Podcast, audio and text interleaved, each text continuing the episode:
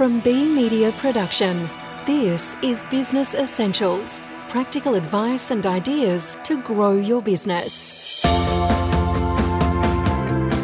Welcome to this episode of Business Essentials Podcast. I'm Peter Letts. While there's no I in team, someone needs to lead, and lead well. And that's where Ray McLean and Craig Grime come in. After years of developing high-performing teams in the Air Force, they brought their skills to the corporate sector, founding Leading Teams in two thousand. So how do they do what they do? And how important is leadership really in developing high-performing teams? First, we need to understand what good leadership is. Jake Bridges, a partner facilitator at Leading Teams, tells Nicole Goodman what makes a great leader. Leaders are involved, they're passionate, they've got integrity, they're genuine. I think it's around character and competence. So their behaviour, but also their ability, their, their skill level.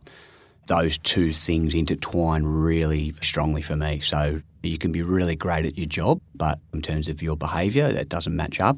Or you can be an amazing person, but you don't have the competence. So it's a mixture of both of those, but sort of the overarching, I guess, those other four key components. They're really involved, they're passionate, they show integrity, and they're genuine. What are the structural issues that businesses have by the time they come to you guys at Leading Teams? It's multifaceted. So one of the questions I would ask a leader when we initially sit down is, what's the problem you'd like solved? And generally from there, a number of things start to come up and start to open up. But really what happens until you get in front of the group and you start asking some of those pointier questions, you don't really know. And then it depends on how honest the group is that you'll find out, are they actually achieving their potential? Are they doing what they set out to achieve? Or are they just mediocre and they're just floundering, or they're, they're not flourishing? Are there some key concerns that come up as part of that process? Definitely. So we've got underperforming staff. We know that people have got the capacity to do things because their performance spikes at peaks and troughs, but we want a more consistent approach to their performance. So how do we get that? Some of the teams that we work with really aspire to be high performing, and they're actually already achieving some amazing things, but they want to get better. Mm-hmm. Where some teams, they really acknowledge that they need some genuine help. So we don't go in with a preconceived idea or any assumptions, only that the team can improve. It's amazing the number of people who complain about their bosses. Why is leadership so challenging to get right? I think it's really around great leaders. They don't just create other followers, they create other leaders. Right. And when you start to think about what is leadership, it's ultimately about influence. So management, positional power. If you muck up, I can sack you on the spot. But influence and leadership is quite challenging because it really comes down to how you engage the hearts and minds of your followers. How do I embrace the first follower so that they start to mimic or they start to emulate the behaviours that we want to see mm. from each other? Mm. And I think therein lies one of the key issues, which is we just haven't defined yet what it means to be high-performing. So then what is your process for instilling strong leadership skills and building a great culture? We've got a series of programs, but I guess the main one that people come to us for is our performance improvement program. Mm. It's really a longitudinal program, and so it's traditionally done over twelve months, if not longer. It's working with the key centres of influence in the business, building their capacity to engage in some genuine conversations around behaviour, but ultimately, yeah, building their relationships strong enough to withstand those conversations. So we call that the dynamics, mm-hmm. and we believe that the dynamics invariably will drive the mechanics in the business. So the mechanics is K P Is, your strategic plan, the actual technical skill that people possess, and operating processes or systems. So if you break it up like that, it's really around the dynamics driving the mechanics. When you get teams in to Leading Teams, mm.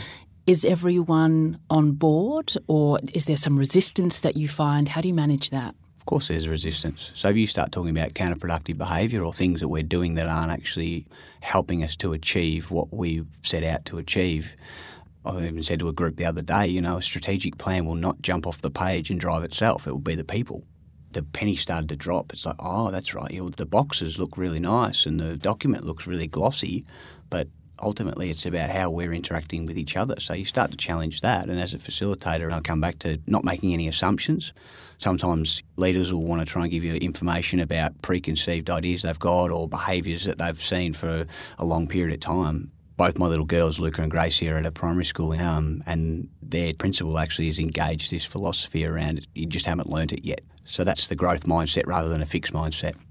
So then what advice would you give our listeners, many of whom are actually business owners, that'll help sharpen their leadership skills and invigorate the performance of their staff? I think the number one thing is really starting to define what you accept and what you won't, and everyone agreeing on that. And that can take a while. That is a process. That's part of the start of our performance improvement program. You've first got to identify, get everyone on the same page. Have you heard that analogy? Um, but to do that, that can take consensus. That's why we call it an agreed behavioural framework or a trademark. That's how the trademark works. If you don't have one of those and you just have some values and they sit on a wall, mm. It's almost like the wow factor. We call it words on walls. So it's great, mm. but it, we don't use it. So we don't make decisions on it. We don't recruit against it. We don't induct people into the team based on the behaviours that we want because we haven't defined what they are. So mm. when we go into a team, I don't say, here, this is one that I've used with another corporate group or another elite sports team. You've got to define it. I think that's one of the biggest things that I would suggest for a leader to start there. The link between leadership and culture mm. is intrinsic. Mm. Can you talk a little bit about that link and how important it is for a leader to inform the culture of the company, of the team, and to really set the agenda? There's two ways. So a leader can just say, this is what I want, and then some people will jump on board and some people won't. Or a leader can involve the team to almost come up with what's the type of culture that we need to achieve what we want to achieve, which is they're two different ways. So Leading Teams is an empowerment model. It's not for everyone, and that's okay. We're really clear on that. So we've got to those first initial conversations with a leader are really around this is what it looks like, this is what it feel like, this is where we potentially might take the group. Are you up for that? And if there's any reservations initially and they're going, oh, I'm not sure if we could do that, and sometimes they might not be in for that empowerment, and that's okay. You've just got to be clear about what you want. So it can be quite confronting but also highly beneficial. Without a doubt. It can be – we don't use the word confronting. It's just – it's some people talk about, oh, I don't feel comfortable. And that's okay. It's not about comfort, it's about safety. So, yeah, I'd always encourage teams that I work with, it's around you might be feeling like you're about to step over the edge here, but it's about creating a safe enough environment to help us to engage in those conversations that we might not ordinarily engage in. So who are the leaders that you think are doing an exceptional job? I think leaders that can actually step back from what they do on a daily basis and understand that they're actually creating a legacy. Mm. So when they leave, will the place be better off or worse off? And I think there's a number of leaders that I'm working with that the penny's dropped, that one day they'll retire or one day they'll move on or one day they'll go and do something else, and will the place be better off or worse off for them having been there? I learnt that from my dad years ago, so I was really fortunate enough as a young boy to have some pretty amazing role models, and my dad was one of those. He's built on really basic principles, never judge a book by its cover, so I guess that's something that I would take into a group. When I'm working with a group, don't make any assumptions, only other than that they can improve. Jake Bridges, Leading Teams. And that ends Business Essentials podcast. So you don't miss out on future episodes, why not subscribe? And if you found this valuable, we'd love you to leave a review. For further information about us, or if you'd like to listen to more interviews like this one, visit business essentials dot com dot a u. We hope you've enjoyed Business Essentials podcast. I'm Peter Letts. Thanks for listening. This Business Essentials podcast has been produced by B Media Production, building engagement and adding value through quality audio communication.